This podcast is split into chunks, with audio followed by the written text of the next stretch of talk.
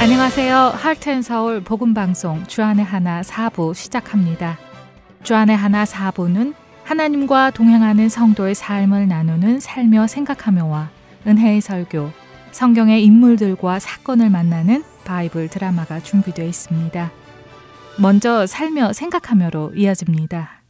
오늘은 아리조나 봉사자인 김희옥, 저의 삶을 나눠볼까 합니다.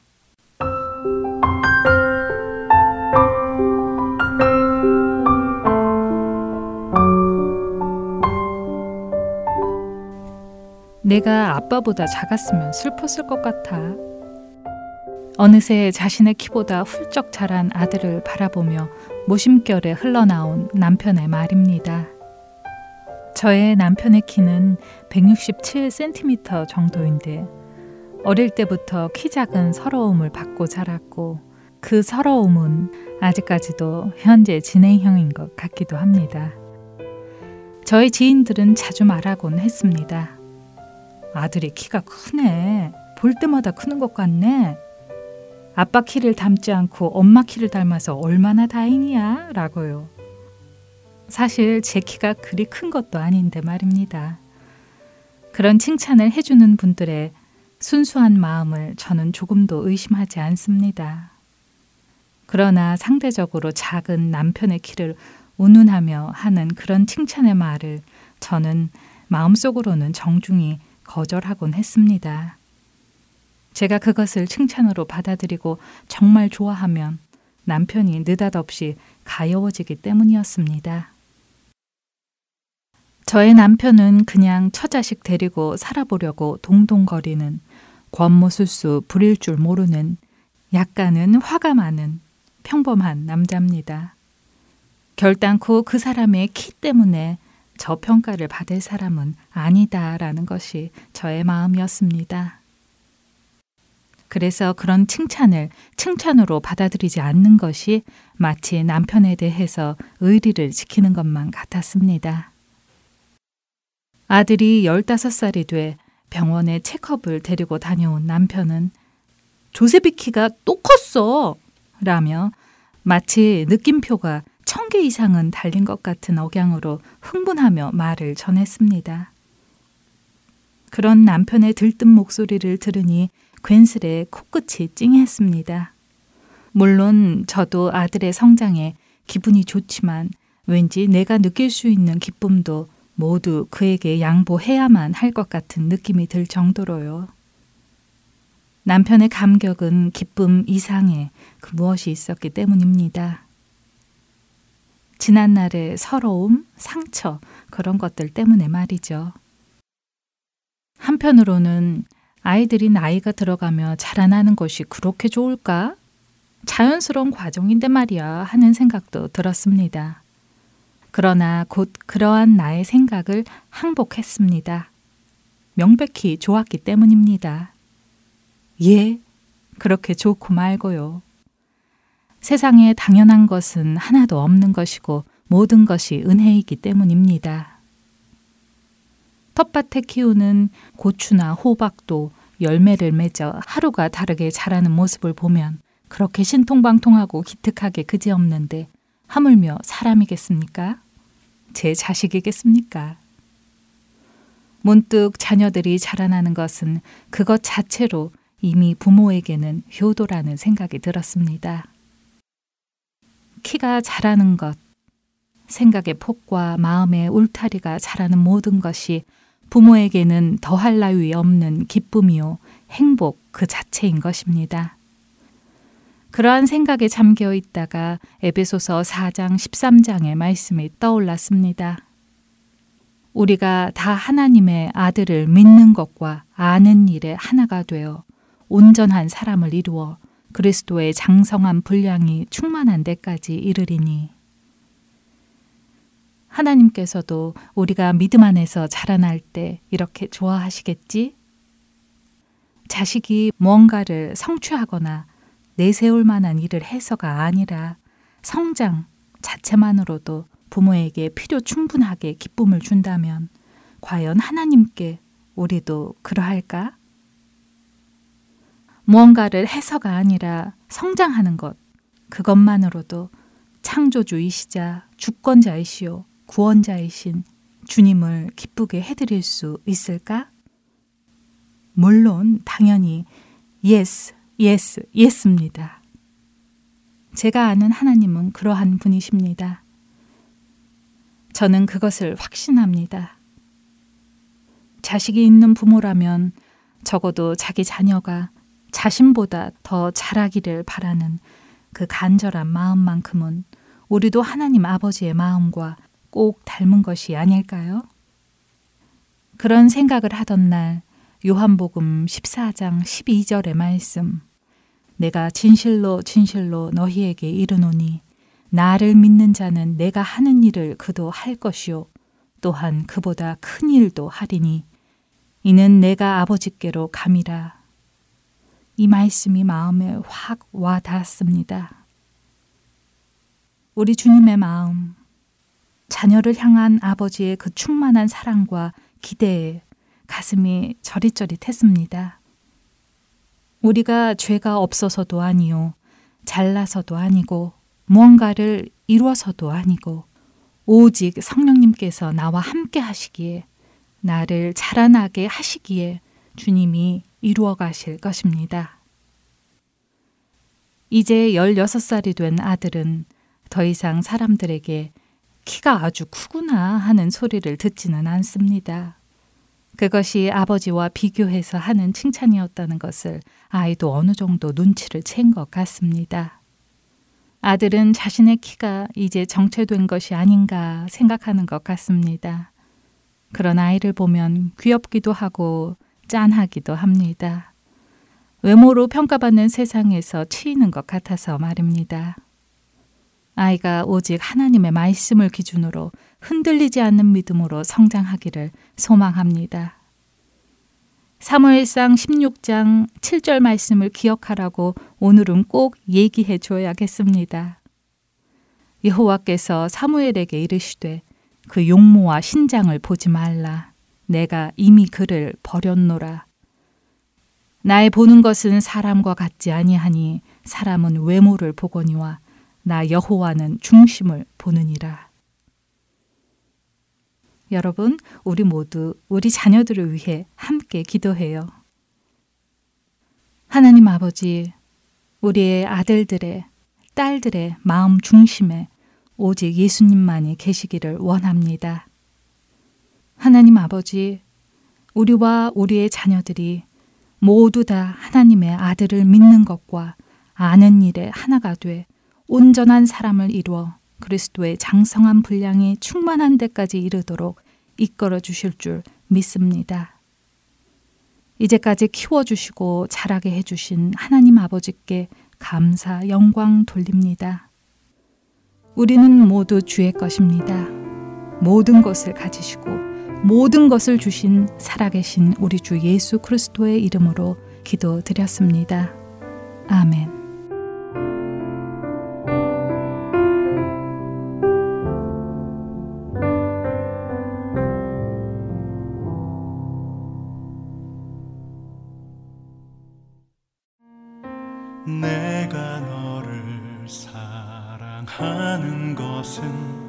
내가 다른 사람보다 나서가 아니라. 내가 너를 사랑하는데 내가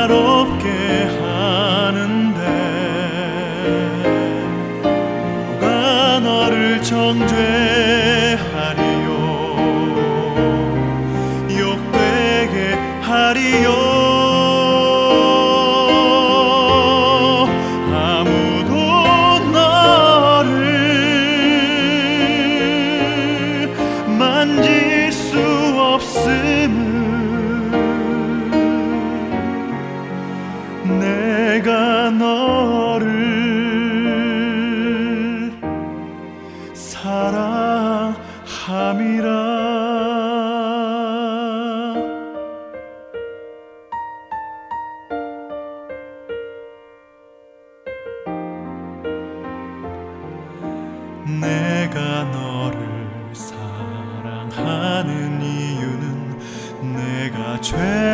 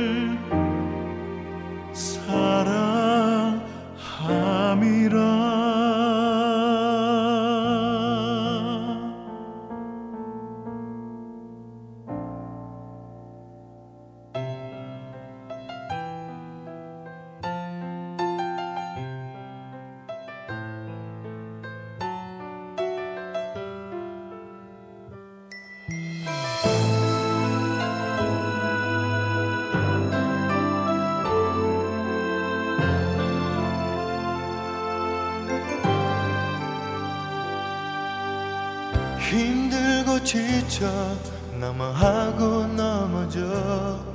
일어날 힘 전혀 없을 때에 조용히 다가와 손 잡아 주시며 나에게 말씀하시네. 나에게 실망하며 내 자신 연약해 고통 속에 눈물 흘릴 때에 못 자국 난 그 손길 눈물 닦아주시며 나에게 말씀하시네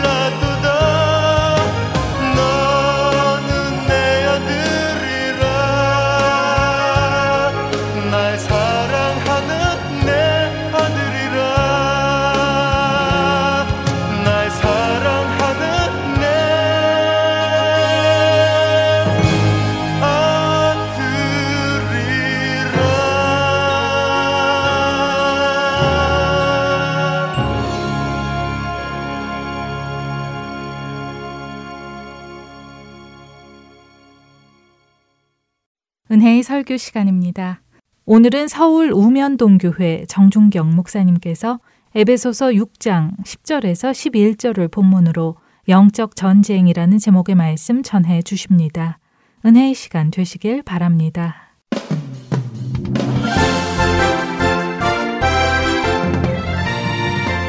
오늘 말씀은 에베소서 6장 10절과 11절입니다. 우리 한 목소리로 같이 읽겠습니다. 시작.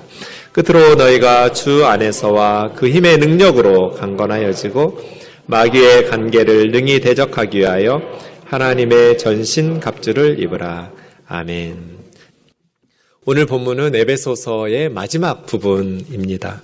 우리가 지난 시간에 에베소서는 바울의 영적인 유언이라는 어, 설명이 붙어 있는 편지인데 바울이 로마 감옥에서 생의 마지막 순간에 이방인의 사도로서의 자신의 사역을 회상하면서 하나님께서 그리스도를 통해서 이루신 하나님의 구원 경영을 우주적인 차원에서 묵상하면서 정리하며 보낸 편지. 이렇게 에베소서를 설명드렸습니다. 하나님께서 그리스도를 통해서 무슨 일을 하셨지? 바울이 로마 감옥에서 묵상한 거예요. 하나님께서 예수님을 세상에 보내셔서 무슨 일을 하셨는가? 우리가 지난 시간에 살펴본 것처럼 하나님은 새로운 한 사람을 만드셨어요. 새로운 한 사람을 만드셔서 하나님과 화목하게 하셨죠. 예수님은 우리의 화평이어서 둘을 하나로 만드신 분이에요. 여기서 둘은 유대인과 이방인을 말해요. 그러니까 세상의 모든 사람들이에요. 유대인과 이방인들 사이에 원수되었고 중간에 분리장벽이 있어서 막힌 담을 예수님이 십자가에 자기 몸을 어, 들이심으로써 허물어 버렸어요. 중간에 막힌 담을 허물어 버리시고 하나로 만드셨어요. 율법의 조항들이 유대인과 이방인을 분리시키는 역할들을 했어요. 유대인들을 세상으로부터 보호하는 역할도 했지만 율법은 또한 유대인과 이방인을 갈라놓는 그런 분리시키던 이 율법을 예수님이 순종하여 완성함으로써 폐지시켰어요. 그래서 유대인과 이방인이 이제 예수님 안에서 새로운 한 사람, 한 새로운 사람이 된 거예요. 그렇게 십자가를 통해서 모든 세상 사람들, 유대인과 이방인이 더 이상 원수도 아니고 둘도 아닌 한 몸으로 하나님 앞에 나아가서 하나님과 화목하게 되는 인간의 화목이 먼저였어요. 유대인과 이방인이 화목하게 된 십자가로 말미암아 원수되었던 것들이 다 허물어지고 십자가의 사랑으로 자매가 되고 형제가 되고 하나님의 사랑 안에서 예수 그리스도의 복음 안에서 한 새로운 교회라는 사람이 되었어요. 그리스도가 머리이시고 모든 그리스도인들이 그리스도의 몸이 되는 새로운 한 사람을 만들어 하나님께 나아가서 하나님과 화목하게 하는 것. 이것이 하나님의 계획이었어요. 하나님께서 그리스도를 왜 보내셨는가? 그리스도를 보내셔서 무슨 일을 하셨는가? 새로운 한 사람, 교회라는 하나님께서 어, 기뻐하시는 새로운 피조물을 만드셨어요. 너희는 사도들과 선지자들의 터 위에 세우심을 입은 자라 그리스도 예수께서 친히 모퉁이 돌이 되셨느니라. 그리스도 예수 안에서 건물마다 서로 연결하여 주님 안에서 성전이 되어가고 너희도 성령 안에서 하나님께서 거하실 초소가 되기 위하여 그리스도 예수 안에서 함께 지어져 가느니라. 이게 진짜 성전 건축이에요. 사람들 손으로 짓는 건물은 성전이 아니에요. 그거 하나님 집 아니에요. 진짜 성전은 구원받은 하나님의 백성들로 지어지는 성전이에요. 이게 하나님의 뜻이었어요. 하나님은 예수님을 보내셔서 무엇을 하셨는가? 새로운 성전을 하나님의 집을 짓고 계셔요. 지금까지. 그 하나님의 집이 완성되면 주님이 재림하시고 하나님께서 우리 가운데 거하시겠죠. 하나님께서 거하실 처소를 지으시려고 하나님은 예수님을 보내신 것이죠. 그러면 이 하나님의 계획을 왜 이루어지지 않을까요? 예수 그리스도 안에서 모든 세상 사람들이 하나 되어서 하나님 앞에서 화목하게 하는 하늘과 땅이 통일되어서 하나님의 백성들이 되는 이러한 엄청난 은혜와 어, 축복을 왜 이 땅의 사람들이 다 누리지 못할까요? 사탄이 회방하고 있어요. 그럼 사탄의 목표는 무엇일까요? 하나님의 계획을 방해하는 거겠죠. 하나님의 계획이 뭐였어요? 그리스도 예수 안에서 둘을 하나로 만들어서 새로운 한 사람을 만들어 하나님과 화목하게 하는 것. 그런데 사탄은 이것을 회방해요. 사람들이 하나님의 뜻에 불순종하도록 그렇게 만들어요. 이게 사탄의 목표예요. 사탄은 너무나 잘 알아요. 부모들에게 제일 가슴 아픈 건 자녀들이 망하는 거예요. 내가 망하는 것보다 더 가슴 아파요. 사탄은 하나님이 무엇을 가장 가슴 아파하는 줄을 너무나 잘 알아요. 하나님께서 가장 가슴 아파하시는 것은 하나님의 형상으로 지음받은 사람들이 망하는 거예요. 예수님이라는 놀라운 선물을 주셨음에도 불구하고 예수 믿기를 거부하고 불순종하는 그래서 에베소서 2장 2절에는 그때 우리가 너희가 예수님 믿지 않을 때 그 세상 가운데서 행하며 이 세상의 풍조를 따르면서 공중의 권세 잡은 자 사탄이죠. 마귀 사탄의 자기도 모르게 따라다녔어요. 시키는 대로 조종당했어요. 그 사탄은 지금도 불순종의 사람들 가운데, 불순종의 아들들 가운데 활동하고 있는 영이에요. 사람들은 몰라요. 사탄이 뒤에서 영향력을 행사하고 활동하고 있다라는 것을. 그래서 사탄의 목표는 하나님의 계획, 예수 그리스도 안에서 사람들을 죄 사함 받게 하고 하나님과 화목해 하게 하고 사람들 사이를 화목하게 하는 그리스도 우리의 평화, 이 하나됨을 깨뜨려요. 하나님과 사람들 사이를 이간질시키고 사람들과 사람들 사이를 이간질시켜서 싸우게 만들고 전쟁하고 죽이게 만들어요. 이게 사탄의 목표예요. 다른 건 다 주면서도 절대로 예수님을 알지 못하도록 예수님에 대해서 관심도 가지지 않도록 예수님을 믿지 못하도록 예수님을 믿는 순간 자신의 계획이 무너지기 때문이에요. 사탄이 기를 쓰고 하는 것은 예수 그리스도의 복음을 전파하지 못하도록 회방하는 거예요.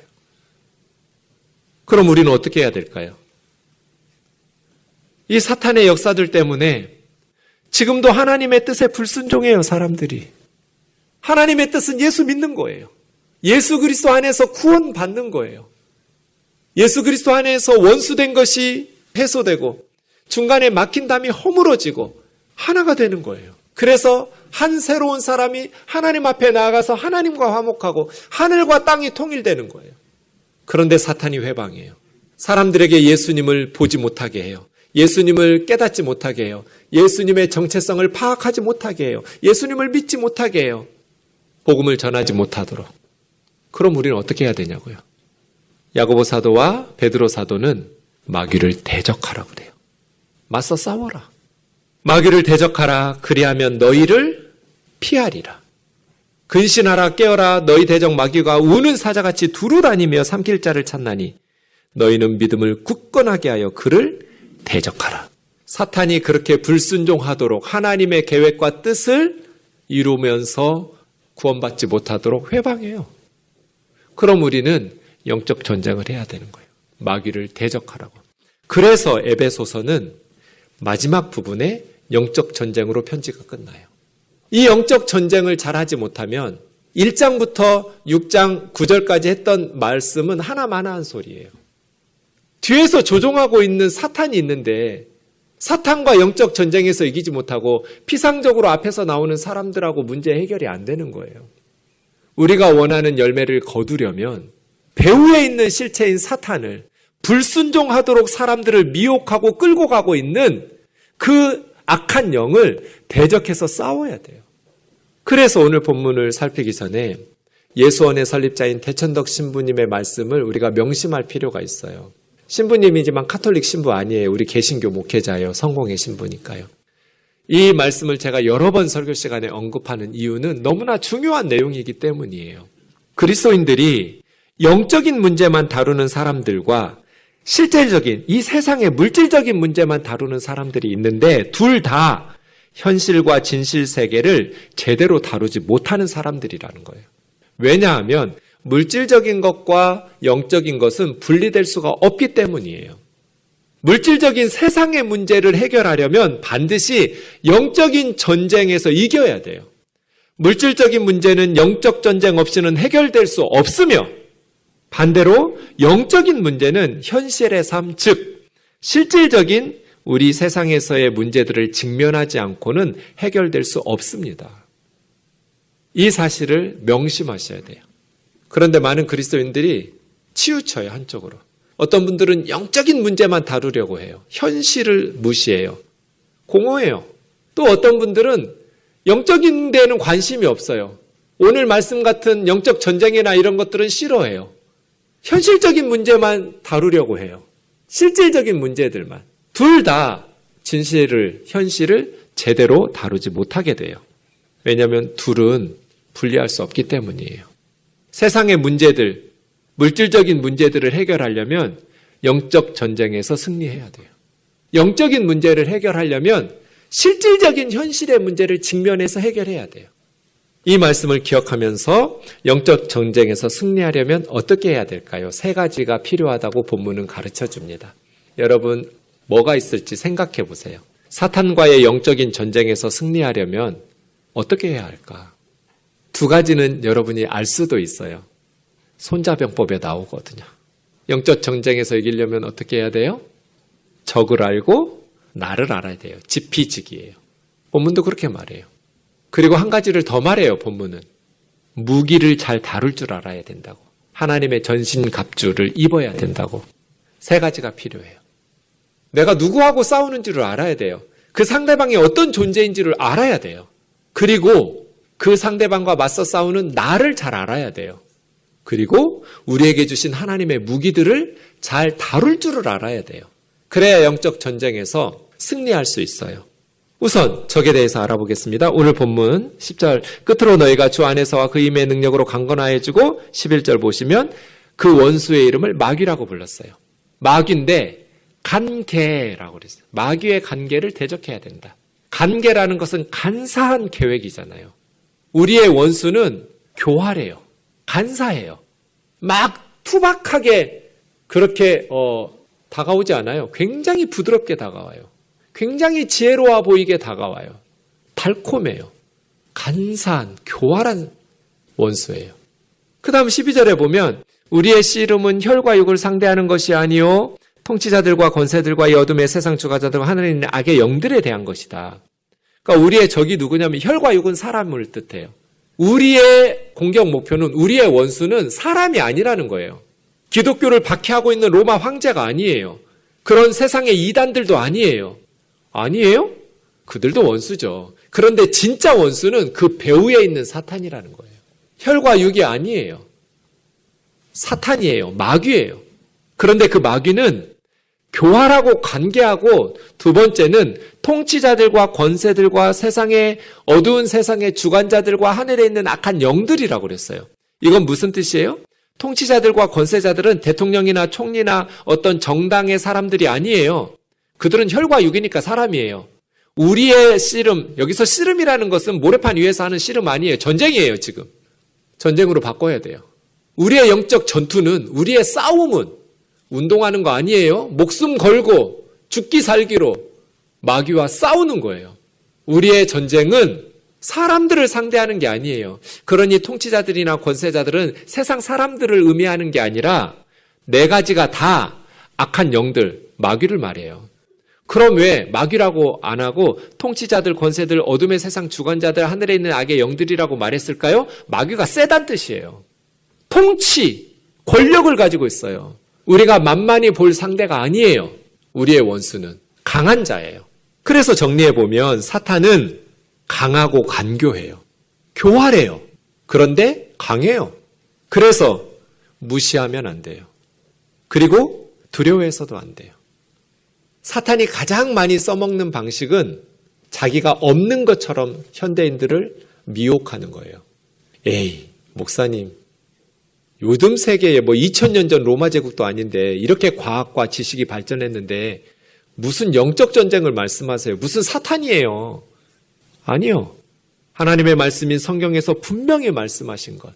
우리의 싸움은 혈과 육에 대한 것이 아니고 우리의 본질적인 원수는 그 사람들에게 불순종하도록 악한 영향력을 행사하고 있는 악한 영들이에요. 마귀예요. 사탄이에요. 그런데 사탄은 자기가 없는 것처럼 현대인들에게 미혹해요. 온 땅을 두루다니면서 삼킬 자를 찾고 사람들을 미혹해서 하나님께 불순종하게 해요. 그래서 하나님의 가슴을 갈기갈기 찢어놓는 예수 그리스도를 믿지 못하도록 회방하면서 그들을 멸망으로 끌고 가요. 사탄은 강하고 교활해요. 그래서 우리는 사탄을 무시하면 안 돼요. 한편으로 그리스도인들이 사탄을 또 너무 신경을 써가지고 사탄에 대해서 경기를 일으키고 막 불안해하는 성도들이 있어요. 그럴 필요 없어요. 우리는 약하지만 예수 그리스도 안에서 나사렛 예수 이름으로 사탄은 꼼짝 못해요. 왜냐하면 이미 십자가에서 패배당했기 때문이에요. 사탄은 창조주 신이 아니에요. 영원히 언젠가 심판받을 피조물이에요. 천사예요. 그런데 자기 지위를 지키지 않고 타락한 불순종한 천사예요. 그러니 사탄을 두려워할 필요가 없어요. 사탄은 무시하지 마라. 강하다. 통치자들과 권세들과 어두운 세상의 주관자다. 그리고 교활하고 간교하다. 무시하면 안 된다. 우리의 적은 강하고 간교하다. 그러나 예수 그리스도 안에서 이미 패배를 당했다. 머리가 박살 났어요. 그러니 두려워할 필요는 없어요.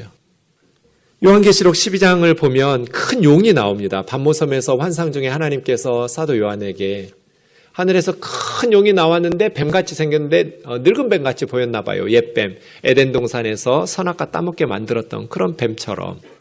용인데 마귀라고 하기도 하고 사탄이라고도 하는데 온 천하를 꿰는 자라고 말했어요. 마귀라는 단어와 사탄이라는 단어가 나왔는데요. 사탄은 구약 성경이 쓰여진 히브리어 이스라엘 말이에요. 이스라엘 말을 소리 나는 대로 한글로 쓴 거예요. 사탄.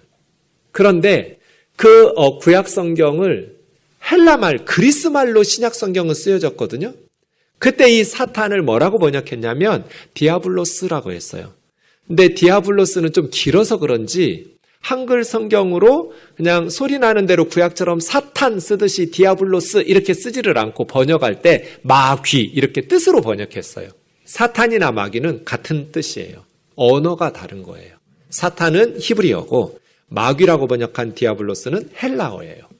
그러니까 용을 보았는데 옛뱀이라 하기도 하고 마귀라 하기도 하고 사탄이라고도 부르는데 걔가 하는 일이 뭐예요? 온 천하를 다니면서 사람들을 유혹하는 거예요. 온 천하를 꿰다는 건 유혹하고 미혹해서 멸망의 길로 끌고 간다는 거잖아요. 하나님을 대적하고 하나님의 계획을 회방하면서 사람들의 눈을 가려서 예수 그리스도를 보지 못하도록 예수 그리스도를 믿지 못하도록 그런데 예수님께서 지상 사역을 마치고 천상으로 부활 승천하셨을 때 하늘에 무슨 일이 일어났을까요? 10절에 보면 밤낮 없이 하나님 앞에서 하나님의 백성들을 참수하던 사탄이 땅으로 내쫓겼어요. 밤낮 참수하던 하나님의 백성들을 심판하라고 하나님을 공격하던 사탄이 이제 예수님의 지상사역 십자가와 부활이 끝나고 승천하시자 사탄이 더 이상 하나님의 백성들을 하나님 앞에 고발할 수가 없어요. 사탄이 참수할 때마다 예수님이 그래서 내가 대신 죽었다. 그래서 내가 내 백성을 위해서 벌거벗고 십자가에서 못 박혀 죽었다. 더 이상 사탄이 구원받은 하나님의 백성들을 고발할 수가 없게 되었어요. 하나님이 얼마나 속이 후련했을까요? 밤낮 참수하던 사탄이 쫓겨났어요. 우리 하나님의 백성들, 구원받은 성도들이 어떻게 사탄을 이겨요? 어떻게 용을 이겨요? 어린 양의 피로 이겨요. 십자가의 보혈로 이겨요. 그리고 우리가 전하는 예수 그리스도의 십자가의 복음의 말씀으로 이겨요. 세상의 지식이나 능력으로 이기는 것이 아니라 예수 그리스도의 십자가와 그 십자가의 복음의 말씀으로 사탄을 용을 무너뜨리고 이기는 거예요. 그랬더니 사탄이 이제 땅으로 쫓겨나서 바다에서 한 어, 짐승이 올라왔어요. 첫째 짐승, 둘째 짐승이 나오는데 이 첫째 짐승이에요. 그 첫째 짐승의 생김새를 보니까 뿔이 열이나 있고 머리가 일곱 개고 열 개의 왕관을 쓰고 있으니까 엄청난 권력을 가지고 있잖아요. 무시할 수 없는 그런데 그 머리들에 하나님을 모독하는 신성 모독하는 이름들이 써 있는 거예요. 그러니까 참되신 하나님을 모욕하고 그 하나님인 것처럼 자신을 스스로를 신격화하는 짐승이에요. 그런데 그 짐승에게 이 용, 옛뱀, 마귀, 사탄이 자기 능력과 보좌와 큰 권세를 주는 거예요. 고린도서 11장 보면 사탄은 영광의 그 빛나는 광명의 청사로 자기를 꾸며요. 교활해요, 그래서. 사탄처럼 뿔 달고 오지 않아요. 아주 달콤하게 와요. 천사처럼 다가와요. 그러니 사탄이 그렇게 교활하고 간교하기 때문에 사탄의 일꾼들도 의의 일꾼으로 가장하는 건 대단한 일도 아니에요. 그래서 정신 바짝 차려야 돼요. 우리의 원수가 어떤 존재인지 혈과 육에 대해서만 씨름하면 문제 해결이 안 돼요. 배후에 있는 악의 영들과 영적 전쟁을 해야 돼요. 기도하면서 성령 안에서 불순종하도록 예수 그리스도를 보지 못하도록 구원의 길에서 이탈하도록 해방하고 역사하고 활동하고 있는 악한 영들을 대적하면서 싸워야 돼요. 두 번째, 영적 전쟁에서 승리하려면 나를 알아야 돼요. 우리가 어떤 존재인지를 말씀을 통해서 알아야 돼요. 오늘 본문 다시 보시면 10절 보세요. 너희가 주 안에서와 그 힘의 능력으로 강건하여져야 된다. 우리의 맞서는 상대가 교활하잖아요. 간교해요. 그리고 강해요. 통치, 권세, 이 세상 어두움의 주관자들이에요. 그럼 우리가 강해져야 돼요. 상대방이 이렇게 교활하고 강하면 우리는 더 지혜롭고 슬기롭고 더 강해져야 돼요. 그럼 우리가 어떻게 강해질 수 있어요? 주 안에서. 그리고 주님의 힘의 능력으로 강해지는 거예요. 내 힘으로 싸우면 져요. 세상적인 힘으로 싸우는 거 아니에요. 예수 그리스도 안에서 예수 그리스도의 힘의 능력으로 강해지는 거예요. 그렇게 마귀의 관계를 능히 대적하기 위해서 하나님의 전신 갑주를 입어야 돼요. 만만한 상대 아니에요. 고린도후서 4장 7절 말씀 기억하세요? 우리가 예수 그리스도라는 보석을 질그릇 같은 우리가 가지고 있어요. 예수님은 보배예요. 보석이에요. 그런데 그 보석을 받은 우리 인간은 질그릇이에요. 흙 구워서 만든 그냥 살짝만 떨어뜨려도 산산조각 나는 너무나 깨지기 쉬운 연약한 질그릇이에요. 제가 30여 년 가까이 목회하고 있는데요. 너나 할 것 없이 인간의 공통점은 질그릇이라는 거예요. 말 한마디에도 무너져요. 눈에 보이지도 않는 바이러스 하나에도 죽어요. 인간은 질그릇과 같은. 세상에서는 정말 높은 지위를 가지고 많은 학식과 많은 지식을 가지고 그렇게 훌륭하게 많은 일들, 위대한 업적들을 남기지만 가까이 가서 교제해 보면 저를 포함해서 모든 인간은 다 질그릇이에요. 연약해요. 깨지기가 너무 쉬워요. 그래서 내 힘으로 싸우는 게 아니에요. 힘이 큰 능력이 우리 주님에게 있다는 것을 기억해야 돼요. 나사렛 예수의 이름이 능력이 있는 거지 그 예수의 이름을 품고 있는 내가 강한 게 아니에요. 우리가 강해질 수 있는 것은 주 예수 안에 있을 때예요. 주 안에서 강건하여지는 것. 주님 안에서. 이것은 너희가 강해져야 된다. 2인칭 복수 형태이면서 현재형이니까 날마다 강해져야 된다는 뜻이에요. 우리는 순간마다 주님 안에 머물러 있으면서 주님으로부터 오는 힘을 공급받아서 강해져야 돼요. 그렇게 그리스도의 군사는 영적인 전쟁을 수행해요. 정리해 보면 우리는 두 가지를 알 수 있어요. 지금 영적 전쟁 중인 군사라는 것과 우리는 강해져야 하고 강해질 수 있는데 주 안에서 주님의 힘의 능력 안에서 강해질 수 있다고 가르쳐져요. 이것을 사모해야 돼요.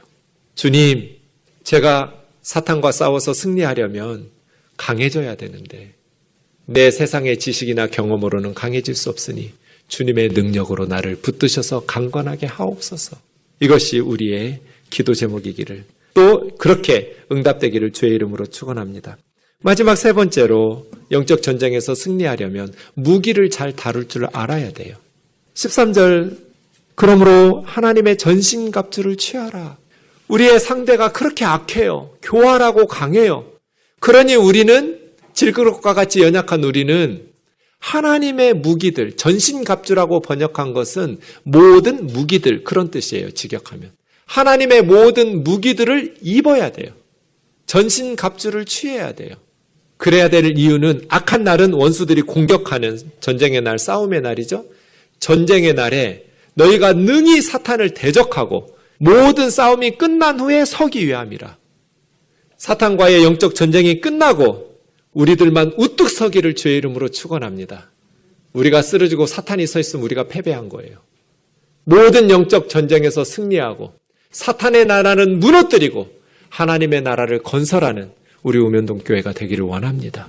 그러려면 하나님의 전신 갑주, 하나님의 모든 무기들을 가져야 돼요.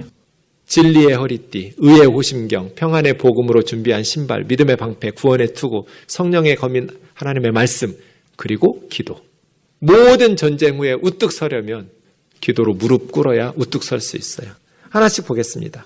그러므로 서서 우리는 주저앉으면 안 돼요. 쓰러지면 안 돼요. 도망가도 안 돼요. 퇴보하거나 회피하거나 물러서면 안 돼요.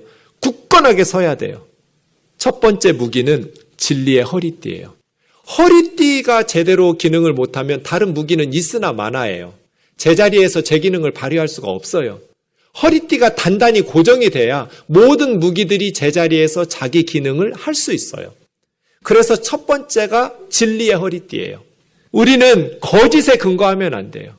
예수 그리스도와 예수 그리스도의 말씀이 진리잖아요. 내가 곧 길이요 진리요 생명이니 예수 그리스도가 하나님의 진리예요.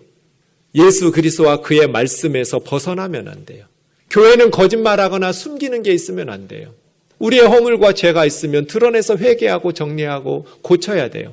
고름을 덮는다고 해서 숨긴다고 해서 건강해질 수가 없어요. 점점 더 몸을 상하게 하죠. 그리스도의 몸인 교회가 고름이 생기면 수술하거나 짜내거나 고름을 제거하고 이게 회개해요. 교회는 거짓말하면 안 돼요. 진리의 기둥과 터로서의 기능을 해야 돼요. 이게 허리띠예요. 교회가 슬금슬금 거짓말하기 시작하면 다른 사역은 하나 많아요. 사상 누각이에요. 그래서 그리스도인들은 진리 위에 우뚝 서야 된다. 두 번째는 우리 가슴을 보호하는 호심경인데 이것은 하나님의 의로 막아야 돼요. 나의 선행이나 율법의 의, 율법을 준수하고 지키는 의가 아니에요. 예수 그리스도를 믿음으로 말미암아 우리에게 주시는 하나님의 의예요. 그 예수 그리스도 안에서 의로운 하나님의 백성으로 우리를 만들어 주셨으니 그리스도인들은 정의로워야 돼요.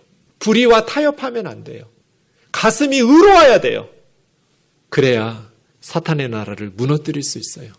청문회를 했더니 흠이 없어. 알고 보니 교회 장로야. 교회 권사야. 그래야 돼요. 사람들 앞에 드러났을 때 의롭게 살았다고 칭찬받아야 돼요.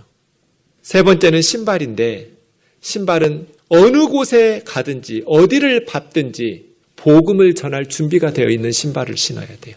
평화의 복음으로 준비한 것으로 신발을 신고 베드로전서 3장 15절 보면 너희 마음에 예수 그리스도를 주님으로 삼아 거룩하게 하고 너희 속에 있는 소망에 관한 이유를 묻는 자들에게는 대답할 것을 항상 준비하라. 이게 평안의 복음의 신발을 준비하고 신고 다니는 사람이에요. 이렇게 어, 물어보아야 돼요, 여러분. 우리가 교회 다니기 시작했는데 물어보는 사람이 아무도 없으면 우리 어, 변한 거 아니잖아요. 얘가 교회 다니더니 좀 뭔가 변했어. 변했는데 좋아 보여? 그래서 우리에게 물을 때 대답할 말을 준비하라는 거예요. 평안의 복음, 예비한 신발을 신어라. 세 번째죠. 네 번째는 방패예요. 불화살들이 날아와요. 악한 자들이 쏘아대요. 무너뜨리려고 죽이려고. 그때 우리가 믿음의 방패로 다 불화살들을 막아내야 돼요. 예수 그리스도를 믿는 믿음의 방패가 우리에게 굳건히 있어야 돼요. 늘 흔들리는 연약한 갈대처럼 왔다 갔다 하면 안 돼요. 그건 초신다 때 얘기죠. 예수 그리스도를 왜 내가 믿고 있는지, 왜 이것이 진리인지 성경을 통해서 말씀을 통해서 분명히 이 방패가 작거나 이 얇거나 흐물렁하면 안 돼요. 물렁물렁한 방패오면 안 돼요. 죽어요. 튼튼한 믿음의 방패를 구축해야 돼. 머리는 구원의 투구를 써야 돼요. 예수 그리스도를 믿음으로 내가 구원받았다라는 확신 가운데서 흔들림 없이 늘 머리가 헷갈리면 안 돼요. 늘 어지러우면 안 돼요. 구원의 투구를 쓰고 굳건하게 머리를 보호하고 지켜야 돼요. 이 다섯 가지는 방어용이었어요. 여섯 번째는 공격용 무기예요. 사탄의 거짓 메시지들을 무너뜨릴 수 있는 건 성령의 검은 하나님의 말씀이에요. 하나님의 말씀인 성경이 세상의 모든 거짓 메시지들을 분별해내면서 무너뜨리는 공격용 무기예요.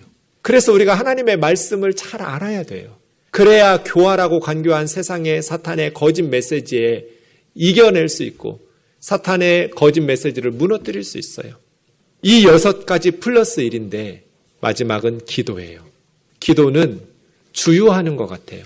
뭐 사람마다 스펙이 다 다르고 차요, 차로 비유하자면 작은 어, 경차도 있고 큰 승용차도 있고 트럭도 있고 뭐 버스도 있고 각각 달라요 사람들이. 그런데 공통점이 있어요.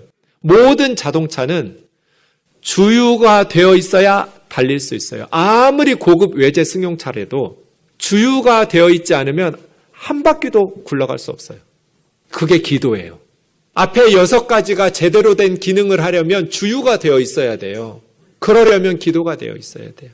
기도하지 않고는 영적 전쟁에서 승리할 수가 없어요. 이 무기들을 잘 다룰 줄 알아야 돼요.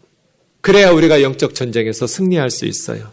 사랑하는 자매 형제 여러분, 무능한 군인은 자기와 동료 군사들을 위기에 빠뜨려요.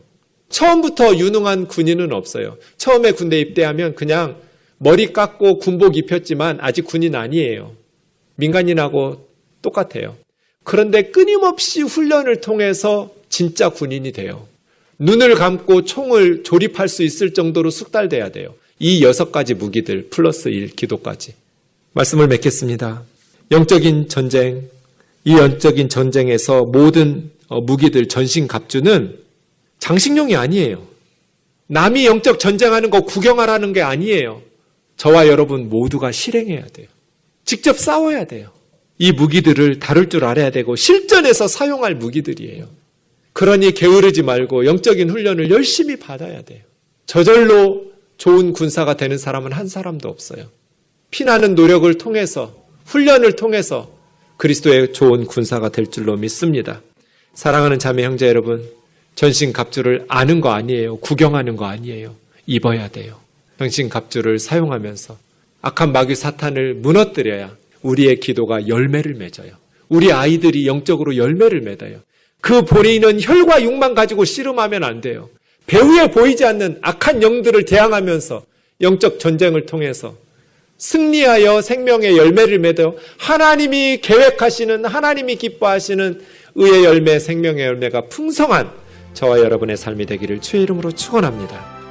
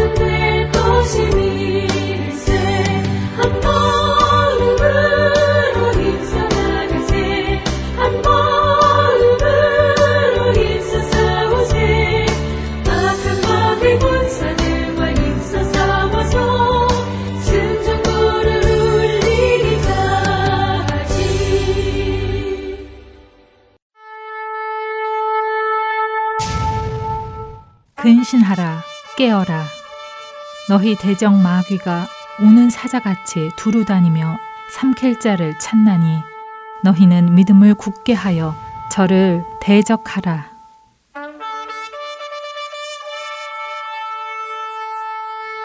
세상은 점점 어둠 속으로 들어갑니다. 자다가 깰 때가 됐습니다. 할텐 서울 복음 방송은 잠자는 우리의 영혼을 깨웁니다. 이 사역을 위해 여러분의 기도와 후원이 필요합니다. 이 사역에 동역하고자 하시는 분들은 할텐 서울 복음 선교회 전화 602-866-8999번이나 카카오톡으로 연락 주시기 바랍니다.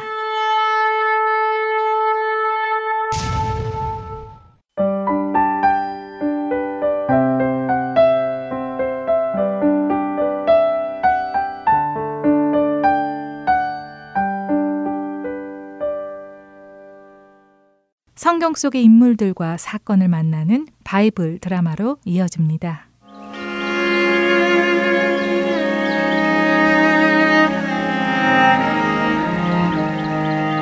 애청자 여러분 안녕하세요.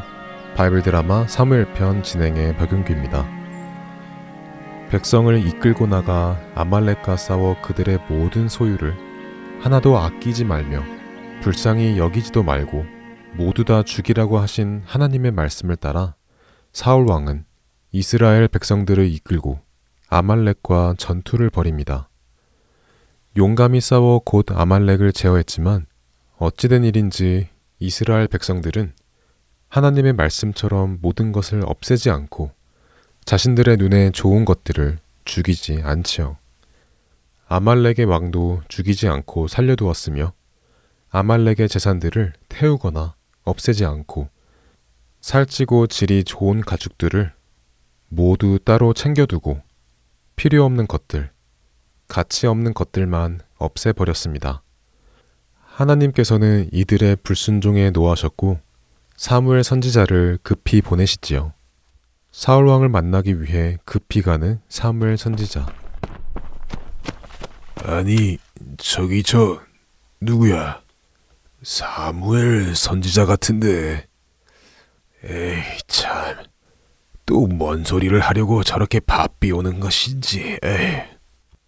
사울 왕이시여. 도대체 어떻게 된 것입니까? 아이고, 안녕하십니까? 사무엘 선지자님. 아침부터 왜 이리 급히 오십니까?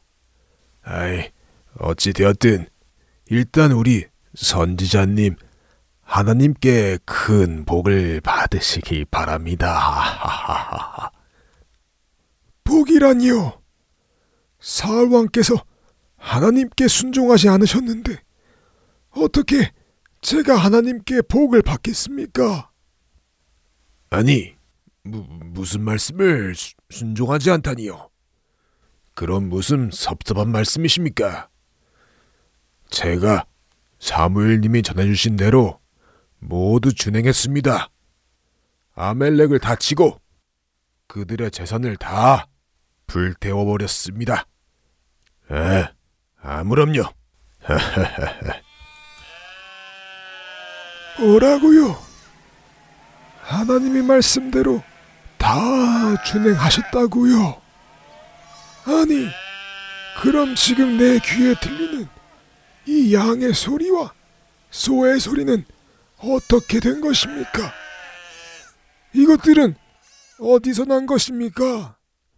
아, 아, 아이, 저, 저 양과 소 말씀이시군요. 아하하. 아이, 난 또 뭐라고. 아유, 걱정 마십시오. 저거는 저희가 가지려고 한 게 아닙니다. 그, 그, 아말렉 사람들이 가지고 있던 소와 양들 중에, 아이, 너무 좋은 것들이 있어서 하나님께 드리려고 남겨둔 것입니다. 에이, 정말입니다. 나머지는 정말 다 죽였습니다. 좋은 것은 죽여 없애는 것보다 하나님께 드리는 것이 좋지 않겠습니까? 이런 이런 사울 왕이시여 하나님께서 지난 밤에 제게 해주신 말씀을 내 전해 드리리다. 하나님께서 분명히 왕을 아벨렉에 보내시며 죄인 아말렉 사람을 진멸하되 다 없어지기까지 하라 라고 하셨는데 왕께서는 하나님의 그 음성을 듣지 않고 그저 적의 재산을 탈취하는 데에만 그 급해서 하나님께서 악하게 여기시는 일을 하셨다고 하셨습니다. 아이, 그게 아니라니까요. 저는 하나님이 가라고 하셔서 바로 가서 아말렉과 싸웠습니다. 순종했다니까요. 단지 백성들이 마땅히 죽어야 할 가축 중에 정말 좋은 것들이 있어서 우리가 길갈로 가져다가 하나님께 제물로 드리자. 이런 좋은 뜻으로 양과 소를 가지고 온 것입니다. 우리 마음에 중심을 좀 보아주십시오. 사울 왕이시여 하나님께서 사람이 하나님의 말씀을 순종하는 것을 더 기뻐하시겠습니까? 아니면 순종은 하지 않고 번제나 다른 제사를 드리는 것을 더 기뻐하시겠습니까? 사람이 제사를 지내는 이유는 하나님께 순종하지 않아 죄를 지어서 제사를 드리는 것이 아닙니까? 만일 사람이 하나님께 순종한다면 죄를 짓지도 않을 것이고 죄를 짓지 않으니 제사도 드릴 이유가 없지 않겠습니까? 그러니 제발 그 말도 안 되는 변명은 그만 느려놓으십시오. 순종이 제사보다 낫고 하나님의 말씀을 듣는 것이 순양의 기름보다 낫습니다. 이처럼 사울 왕께서 하나님의 말씀에 불순종하셨으니 하나님께서 사울 왕을 버리셔서 이스라엘의 왕이 되지 못하게 하셨습니다. 아니, 뭐, 뭐라고요? 제가 왕이 되지 못하게 하신다고요? 아이고 안 됩니다. 저 그 사무엘 날이 제가 잘못했습니다. 아이 제가 잘못했으니까 제발 왕이 되지 못하게 하신다는 말씀은 좀 거두어 주십시오. 아 이 이- 이거 제가 백성들의 눈치를 보느라 그랬습니다. 자, 자, 제가 이렇게 저의 죄를 인정하니까 어서 저의 죄를 사해 주시고 어서 저와 함께 실로에 가셔서 하나님께도 용서받게 해 주십시오. 제발 좀 부탁입니다. 그럴 수 없습니다. 저는 왕과 함께 가지 않을 것입니다. 사울 왕께서 하나님의 말씀을 버리셨으니 하나님도 사울 왕님을 버리실 것입니다.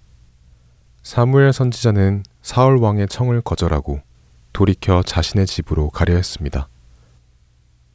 그때 사울 왕은 사무엘 선지자의 옷을 붙들고 가지 말라고 부탁했죠. 아이, 어딜 자꾸 가신다는 것입니까? 가지 마십시오. 아이, 제발. 바로 그때였습니다. 사무엘의 옷이 찢어지고 말았죠. 사무엘 선지자가 마지막으로 사울에게 말합니다. 사울 왕이시여 하나님께서는 이스라엘 나라를 사울 왕의 손에서 다시 받으셔서 사울 왕보다 하나님께 순종하는 다른 사람을 왕으로 세우시고 그에게 이 나라를 주실 것입니다. 아이, 아, 아, 알겠습니다. 알겠는데요. 어쨌든 지금은 내가 왕 아닙니까? 아이, 그러니까 다른 왕이 나올 때까지 그 이야기는 좀 비밀로 해주시고, 아이, 이스라엘 백성들과 장로들 앞에서 제 체면 좀 세워 주십시오. 사무엘 나리가 이렇게 오셨다가 그냥 가시면 제 체면이 뭐가 됩니까? 백성들이 전쟁도 마치고 했으니까 일단 사기도 좀 올려주시고 제가 잡아온 아말렉의 왕 아각도 좀 처리를 해주셔야 우리 백성도 싸울 맛이 좀 날 것 아닙니까? 사울의 부탁을 들은 사무엘 선지자는 아말렉의 왕을 처단해야 했기에 그의 요구를 들어주기로 합니다. 바이블 드라마 사무엘 편 다음 시간에 뵙겠습니다. 안녕히 계세요.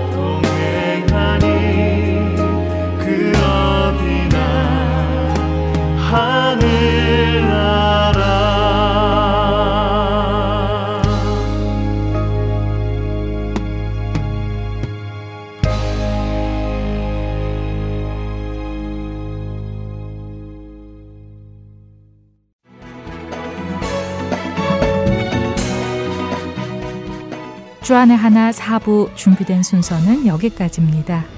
언제나 하나님의 임재 속에 거하시는 하루하루 되시길 소망합니다. 청취자 여러분 고맙습니다.